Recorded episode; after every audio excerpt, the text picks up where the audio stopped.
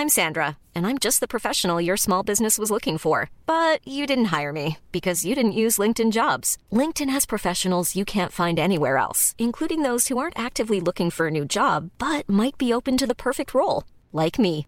In a given month, over 70% of LinkedIn users don't visit other leading job sites. So if you're not looking on LinkedIn, you'll miss out on great candidates like Sandra. Start hiring professionals like a professional. Post your free job on linkedin.com/people today. Wow. Nice. Yeah. What you're hearing are the sounds of people everywhere putting on Bombas socks, underwear, and t-shirts made from absurdly soft materials that feel like plush clouds.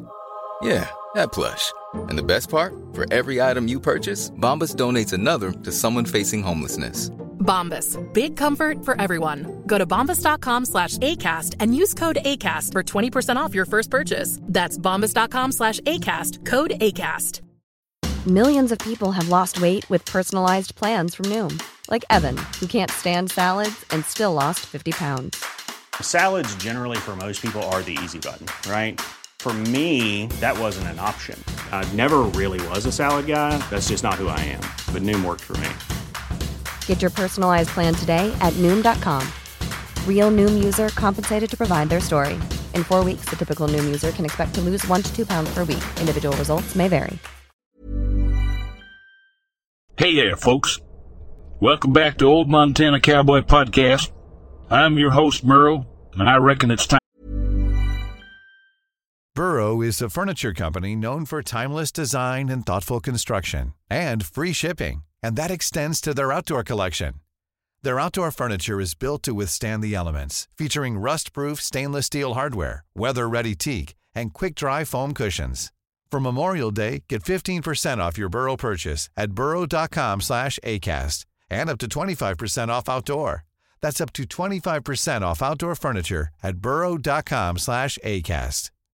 If you're looking for plump lips that last, you need to know about Juvederm lip fillers. With Juvederm Volbella XC and Juvederm Ultra XC, your lip look, whether it's subtle or bold, can last up to one full year with optimal treatment and no additional maintenance. Find a licensed specialist and see if it's right for you at juvederm.com today. That's J U V E D E R M.com. Add fullness to lips in adults over 21 with Juvederm Volbella XC or Juvederm Ultra XC. Do not use if you have severe allergies or a history of severe allergic reactions, or if you're allergic to lidocaine or the proteins used in Juvederm. Tell your doctor if you have a history of scarring or taking medicines that decrease the body's immune response or that can prolong bleeding. Common side effects include injection site redness, swelling, pain, tenderness, firmness, lumps, bumps, bruising, discoloration, or itching. As with all fillers, there's a rare risk of unintentional injection into a blood vessel, which can cause vision abnormalities, blindness, stroke, temporary scabs, or scarring. For full important safety information, visit juvederm.com. Time for another round of spine-tingling tales from park rangers, campers, and the deep, dark woods that'll make you think twice about pitching your tent. So grab a stick and roast a marshmallow, 'cause we're about to dive into some true disturbing horror stories that'll keep you all on the edge of your seats.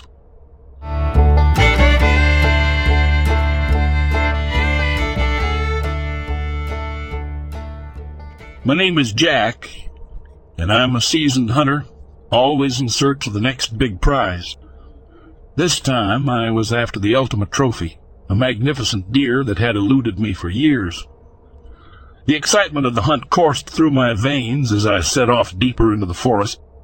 As the sun dipped lower and lower in the sky, the shadows cast by the towering trees grew longer and more ominous. I couldn't shake the feeling that something was watching me. The forest had become eerily quiet, the usual rustling of leaves and chattering of birds replaced by an oppressive silence. I pressed on, determined not to let my fears get the better of me. But as the hours passed, I began to experience horrifying hallucinations.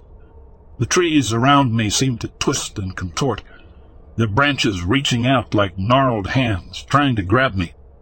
I heard eerie whispers in the wind, voices that seemed to be calling my name. My heart pounded and my rational mind struggled to make sense of what was happening. The line between reality and nightmare blurred, and I found myself questioning my sanity. Could it be that the legends were true? That the Wendigo, a terrifying creature of myth, haunted these woods? I shook my head, trying to dispel the terror that threatened to overwhelm me. As I stumbled through the forest, my eyes caught a glimpse of something that made my blood run cold. There, among the twisted trees, stood the Wendigo. Its eyes burned with a malevolent hunger, and its emaciated form towered above me. But as quickly as it had appeared, the creature vanished into the shadows, leaving me questioning whether it had been real or just another hallucination. My legs gave out, and I collapsed to the forest floor, my vision blurring as darkness crept in. The last thing I remember before losing consciousness was the chilling sensation of the Wendigo's breath on the back of my neck. When I awoke, the sun had risen and the forest was alive with the sounds of birdsong and rustling leaves. The terror of the previous night seemed like a distant memory, and I found that I could recall nothing of the Wendigo or the horrors I had experienced. I struggled to my feet, my body aching from the cold and the strain of the night's ordeal. As I made my way back to civilization, I couldn't help but feel that I had somehow survived an encounter with something truly evil. But the memories remained locked away, hidden even from myself. Perhaps it was for the best. Some things are better left forgotten. And so, I returned home, my quest for the deer unfulfilled. But something had changed within me. The fear that had gripped me in those dark woods had left its mark, a lingering reminder that there are mysteries in this world that we may never truly understand.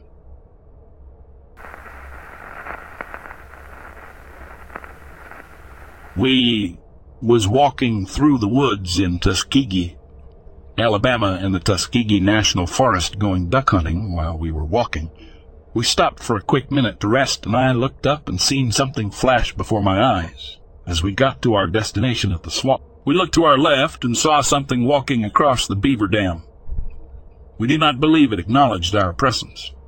We would describe it as a tall, wide, black from head to toe creature walking upright on two legs, trying to quickly get into the woods.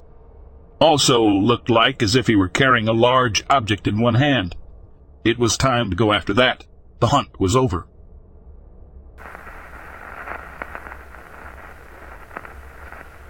One particular instance stands out as the most unnerving thing I've experienced. It's one thing to see a sign warning about a predator in the area. It's another thing to be stalked by it all day. Anyway, I went out one afternoon on my small John boat to do some fishing in the swamp, mainly for Warmouth. I was pretty familiar with the area and motored out three, four miles to reach my favorite spot. Alligators are fairly commonplace out there, and it's just something you become accustomed to. Generally, if you respect them, they'll respect you as they've become pretty used to fishermen. The water in the swamps are full of tannic acid from the decaying leaves on the bottom, so the water looks inky black at first, and visibility is only a few inches. Anything that is visible just under the surface is tinted a dark amber color. I'd caught a few fish and noticed that around 50, 60 yards back up the canal, a pair of eyes floating just above the water was pointed my direction. It was a gator. No big deal. They've learned to be opportunistic and steal stringers of fish if you leave them hanging over the side of the boat. I continued fishing for a few minutes and had just reached down over the side of the boat to grab the lip of a warmouth I'd hooked. As I pulled the fish out, I saw the faintest glint of amber in the water about a foot below where my hand had just been.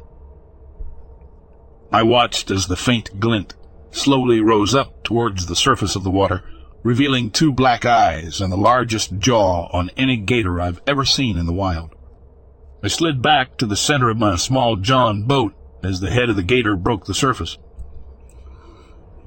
I could feel its back sliding along the bottom of my boat, shifting its light after watching it for 10, 15 seconds, it finally swam out from under the boat. I'm guessing it was pushing 12, 13 feet, and that's after having seen hundreds of gators. This gator followed me the rest of the day. I'd motor ahead a ways just to put some distance between us, and not long after I'd stop, I'd feel that familiar bump on the bottom of the boat again. Each time, It would eventually just swim off a few feet to turn and stare at me, and never felt more outmatched. This dark, quiet, toothy bastard had the ability to sneak up on you any time it pleases and get within three feet of you before you ever know it's there. Do you know how unnerving it is to look something in the eye if that makes it abundantly clear that it's only waiting for you to make a mistake? There's a level of intelligence and focus in those eyes that makes you understand your place in the food chain. It's not the first time gators have followed me. I've been followed by three at one time before. But none have ever made me so intimately aware that the only thing on its mind was to drag me out of my boat and under the surface of that black water.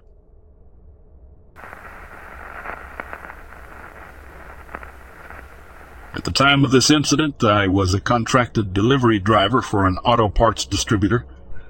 I traveled this section of Interstate 5 Monday through Friday towing a 16 enclosed trailer with my 3 4 ton Dodge four wheel drive truck. As was typical for a weeknight at 1 o'clock in the morning, there was nearly no other traffic on the road with me. With my cruise control set at 73 miles per hour, my headlights lit up something laying centered in the right-hand lane directly in front of me. I knew there was going to be contact, but rather than swerve and risk losing control, I chose to line up and attempt to strike the object with the undercarriage of my truck. I don't remember touching the brakes or making any attempt to slow down. In the seconds leading up to impact, all I could do was brace myself and wonder what it was that I was about to splatter down the highway. Driving as many miles as I did, I had, or thought I had, seen every form of indigenous wildlife Oregon has to offer.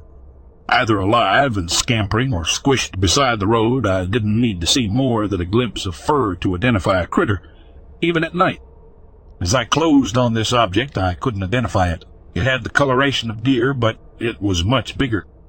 It wasn't an elk, as I didn't see any legs or the characteristic outline of the hip, shoulders, and tapered neck had it been laying the other way.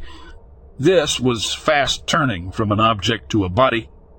A large, hairy body laying in the fetal position with its back facing me. As weird as this was, it was about to get even more interesting.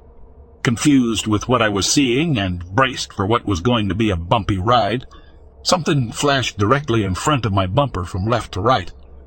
As close as this thing was to my truck, all I could see was the flash of brownish gray hair as it crossed in front of me. It was like sitting parked in a car at night and someone walks from one side of the car to the other. All you see is the strobe effect as they pass in front of the headlights. But I was moving at 70 miles per hour. I'm five feet ten tall and if I stood next to the headlights on my truck, my shoulders are at the height of the headlights. What I saw was more the rib section of the creature that crossed in front of me.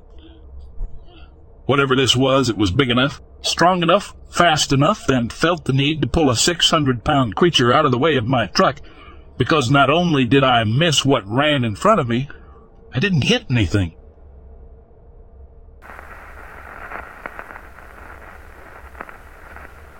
As a young police officer named Harry, I received a call from a park ranger in Ozark National Park.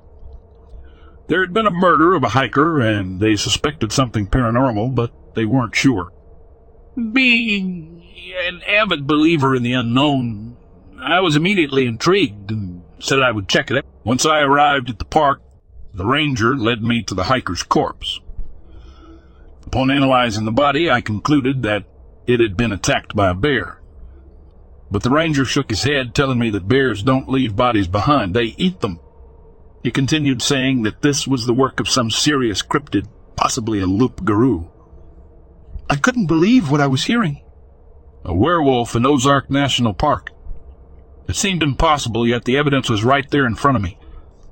The ranger told me that the full moon was that night, and that I should investigate then. As night fell, and the full moon rose high in the sky, I made my way back to the crime scene, alone.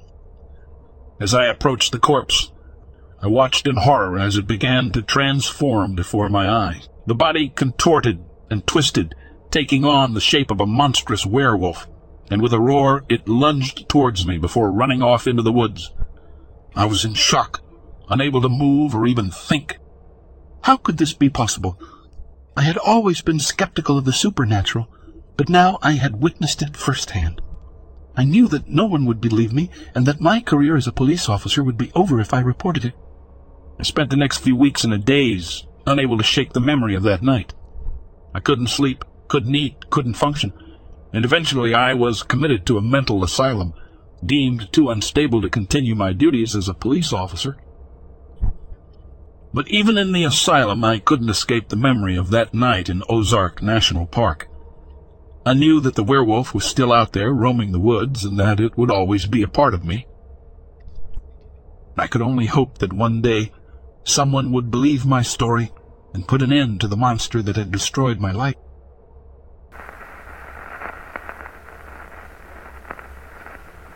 I never believed in ghosts or monsters until that night. The night we stumbled upon the abandoned ranger station deep in the woods. We were just a group of friends looking for a weekend getaway in nature. But we never expected to find what we did. The ranger station was old, decrepit, and looked like it hadn't been used in years. But we were desperate for shelter, and we decided to spend the night there. As the sun went down, we started to feel uneasy. The station was eerily quiet, with only the sound of the wind rustling through the trees. And then we heard it. A low, growling sound that seemed to come from all around us. At first we thought it might be a bear or some other wild animal. But as the night wore on, we realized that something was hunting us, picking us off one by one. It started with one of us disappearing and then another. We searched the station from top to bottom, but we found nothing. And then we saw it, a shadowy figure lurking in the darkness, its eyes glowing with an otherworldly light. We tried to leave, but something was blocking our path. We were trapped, with nowhere to run and no one to call for help. And as the night went on, we learned the horrifying truth. The ranger station was abandoned for a reason, and that reason was still there. We found old newspaper clippings that told the story of the ranger who used to live there. He was known for his love of nature and his dedication to protecting the forest. But something had changed him. Something had driven him to madness. And in the end, he had disappeared without a trace. As we read the articles, we started to hear footsteps coming from the hallway. And then we saw him. The ranger, what was left of him. He was covered in matted fur, his eyes glowing with a sinister light. We tried to fight him off, but he was too strong. He had become something beyond human. Something that couldn't be killed by conventional means. As we fought for our lives, we realized that we had made a terrible mistake. We had come to the ranger station looking for adventure, but we had found something much darker. Something that had been waiting for us. Something that had been hungry for years. In the end, only a few of us made it out alive. We stumbled through the woods, battered and bruised, our hearts racing with fear. Planning for your next trip? Elevate your travel style with Quince. Quince has all the jet setting essentials you'll want for your next getaway, like European linen, premium luggage options, buttery soft Italian leather bags, and so much more. And is all priced at 50 to 80% less than similar brands. Plus, Quince only works with factories that use safe and ethical manufacturing practices. Pack your bags with high-quality essentials you'll be wearing for vacations to come with Quince. Go to quince.com/pack for free shipping and 365-day returns. And as we looked back at the ranger station, we knew that we could never go back. The station was cursed, haunted by a horror beyond comprehension, and we were lucky to have survived. But we knew that we would never forget the night we stumbled upon the abandoned ranger station deep in the woods.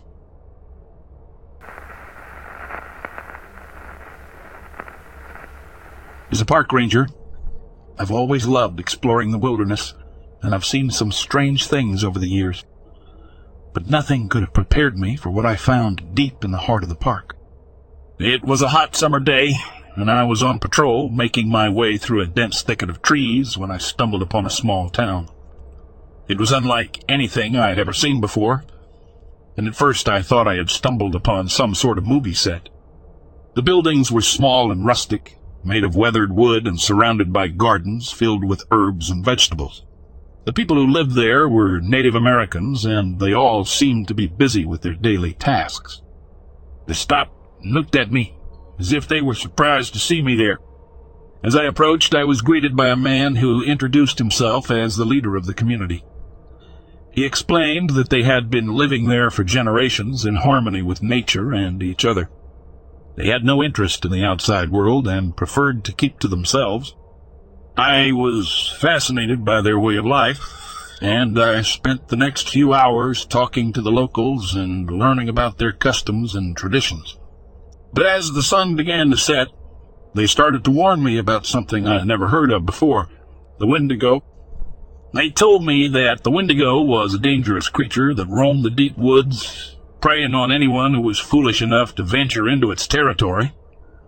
They warned me to stay away from the woods at night and to always be on the lookout for any signs of the creature. I didn't believe them, of course.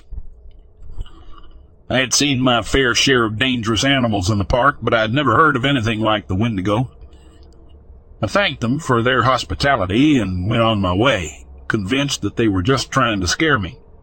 As I made my way back to the ranger station, the sun had already set, and the woods were shrouded in darkness. I heard strange noises coming from the trees, and I could feel a sense of unease creeping up on me. It was as if the forest itself was alive and watching me. And then, out of nowhere, I saw it. A creature that was unlike anything I had ever seen before. It was tall and emaciated, with long, bony limbs and piercing red eyes. It stood there watching me before disappearing into the woods. I was terrified. I had never felt so alone and vulnerable in my life. I tried to run, but I quickly realized that I was hopelessly lost. The woods seemed to stretch out in all directions, and I had no idea which way to go. As the night wore on, the creature continued to haunt me, appearing and disappearing as if toying with me. I was cold, hungry, and scared out of my mind, and then, just as suddenly as it had started, it was over. The sun began to rise, and the creature was gone. When I finally made it back to the ranger station, I was a mess. I had never been so scared in my life, and I knew that I had come dangerously close to becoming the Wendigo's next victim. I tried to tell my colleagues what had happened, but they didn't believe me. They thought I was just tired and, and imagining things. But I knew what I had seen, and I knew that I would never forget the terror that I had experienced in those woods. From that day on, I made sure to listen to the warnings of the locals and to always be on the lookout for any signs of danger. Because in the deep woods of the park, you never know what might be lurking just beyond the trees.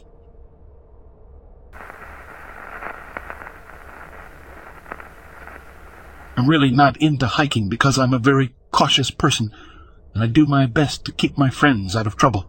But that's where my issue was.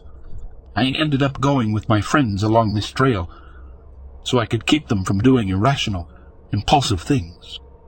Anyhow, come to a crossing where there was a rope bridge. Major no-no in my books, but my friends insisted upon crossing. I told them to pick up this small granite boulder and chuck it on the bridge to prove my point. They did it, and it didn't collapse, so they started crossing. Unfortunately, I was the last one to cross, and when I was about three-fourth way across the bridge, it collapsed and I fell about twenty-something feet. I was crazy lucky because I had offered to take most of my friends' sleeping bags, and I had strapped them all over me to carry them comfortably because they are much stronger than I am. I landed and blacked out, but I managed with only five broken ribs and a dislocated shoulder as well as a small hairline fracture in my radius. The worst part for me, though, was all of the animal carcasses at the bottom of the crevasse. I was just starting my vet studies at the time, and the mutilated bodies were so grim. They were the first things I saw when I woke up, and some of them were fracked. My legs landed on a dog, and there was a fawn a few meters away from my face. I was so sore and couldn't move because I was afraid that I might have been paralyzed, and all I could do was cry. My best friend heard me and shouted down, and I tried to scream to him. Thank God that rescue was called almost immediately and I was lifted out. It's safe to say that my friends now take my intuition as law.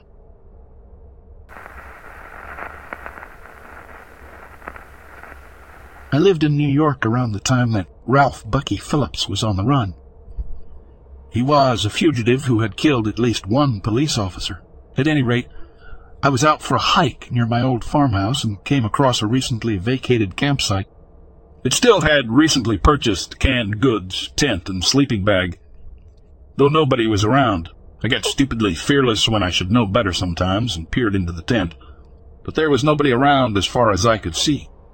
I got the creep strongly and headed back, not going directly home, zigzagging in case I was being followed. Whether or not it was him, odds are it was probably just some squatter who was hiding from me themselves, not wanting to get caught on private land. It was still horrifying to have it slowly dawn on me that I was alone in what was basically somebody's home, and they could do whatever they wanted, to about that. Another time, different place, my friend and I were exploring some disused and abandoned underground mines in our state. The way it is set up, you have to pass through a main room when you first go in. It is sort of open to the outside, but also sheltered, if that makes sense. It branches out into several veins that go underground and become pitch black. Totally 0% visibility in there without a flashlight. So we chose the usual route. We had been in there several times already and had a usual route, low, and explored for a few hours. It became time to head back. We reached the main room, and there is a fresh, large pile of human feces right in our path to get out. It was most definitely not there when we entered, and we remained close together at all times, so I knew that my friend hadn't done the shit. We had to really stretch to avoid stepping in it, we managed to avoid it totally, but how disgusting. And as we passed the stone hallway that led to another branch of the mine, we saw some sort of light way down there where it opens into a larger, totally black room. My guess is that we interrupted a squatter who did not want to be seen, but also did not want to just allow some twenty-something weirdos to traipse all around their territory, and they took the shit to make a statement. We actually called out, Hey, if someone hears this and is staying here, we meant no harm and didn't do anything to destroy your home because we are considerate like that.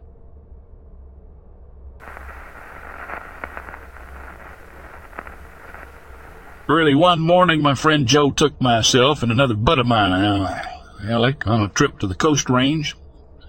We'd done this a few times in the Cascades, but hadn't yet taken a trip to this one particular area, south of Corvallis, then west into the mountains via logging roads through an area where odd things have been reported in the past. Joe was aware of this. This specific road goes up a canyon that holds very few homes. Approximately one half mile above this last house was a turn where several trees blocked the road. Probably Tiber thieves. At any rate, we couldn't drive over it, Plus, it was early March and not too many roads, if any, had been cleared yet. It was raining, as it usually is that time of year, but we'd been driving for two hours and wanted to walk. We put on our hats and coats and just started walking in this road. I honestly remember thinking we were making a lot of noise. Approximately one half mile from the truck, we came around another tight curve in the road. At that point, my friend Alec stopped along the left side of the road, which ran fairly steeply down into a small ravine where a creek was at the bottom. Joe and I turned to Alec, who was looking at something along the side of the road. He told us to come back and look at something. We did, and what he had found startled us. It was a clear, five-toed footprint of very big size. We couldn't believe it. The camera was in the truck, the rain was coming down, and we knew the clearness wasn't going to hold long. This is also how we knew the tracks were fresh. They were ringing with such detail it was obvious that we had spooked it up out of there. We'd been right on top of it. If we just hadn't have been talking and laughing it up, perhaps we would have seen whatever it was. Joe finally opted to go back to the truck to get a camera. Alec and I stayed there and literally watched the track dissolve with the rain. We couldn't tell where the beast had gone on up the hill, lost the tracks once they hit the gravel on the road. So we backtracked and followed them quite a ways down the canyon. Most of the tracks were simply large impressions in the duff, The only one that was clear enough to totally see was the one Alec first spotted. Alec went back to the first track, and I started walking the timber back toward the general direction of the truck. I was basically walking with the road, only down in the brush. About 30 feet away from the tracks were a second set of smaller prints that also came up out of the canyon and headed up to the road. I followed them up, and at about 10 feet short of the gravel they cut to the right. This would have been right toward us. They cut, then straightened out, and we crossed the road at an angle. Then I lost them. About ten minutes later, Joe finally got back. We took pictures, but as we had figured, the tracks were mere disturbances in the ground now. Nearly all the detail was long gone, washed away. Only Bigfoot-like outlines remained. While we were taking pics, Joe suddenly asked if we had heard anything. Without thinking twice, I said I had heard bird calls. Joe looked at me a long time, then said he'd heard bird calls back at the truck. There's a problem here. Birds don't call in the rain. The calls we heard were almost crow-like, only not very loud. We were getting soaked, had been there over an hour by this point, so we went back to the truck and left. Later, when the pictures came back, we were very disappointed with the lack of detail.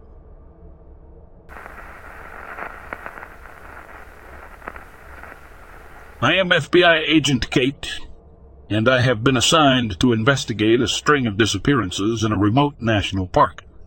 The disappearances have all occurred in the same area, and the victims have never been found. The locals believe that a cryptid is responsible for the attacks, and it's my job to investigate. I arrived at the park and began my investigation. I spoke to the locals and scoured the woods for any signs of the creature. But nothing came up, and I was starting to feel frustrated. One night, as I was walking back to my cabin, I heard a strange noise. It was a low growl, and it seemed to be coming from the woods. I hesitated, unsure of what to do, but I knew I had to investigate. As I walked into the woods, the sounds grew louder. I could hear twigs snapping underfoot, and the growling grew more intense. Suddenly, something lunged at me from the darkness. I didn't even have time to react. I hit the ground hard and the creature was on top of me. I tried to fight back, but it was too strong. It was unlike anything I had ever seen before. It had long, razor-sharp claws, and its skin was mottled with green and brown. Its eyes glowed in the darkness, and its breath was hot against my face. I tried to reach for my gun, but it was too late. The creature's jaws closed around my neck, and I knew that I was done for. I could feel its teeth sinking into my flesh, and I knew that I had only moments left to live. But then something strange happened. The creature suddenly recoiled as if it had been burned. It let out a loud screech and ran off into the woods. I lay there, gasping for breath and trying to process what had just happened. I managed to make it back to my cabin, but I was in bad shape. The creature had left deep wounds on my neck, and I knew that I needed medical attention. But more than that, I knew that I had to warn the others. I reported the incident to my superiors, and they sent a team to investigate. They found evidence of the creature, and I was hailed as a hero for surviving the attack. But even as I accepted their praise, I knew that something wasn't right. The woods were full of secrets, and I had just uncovered one of the darkest.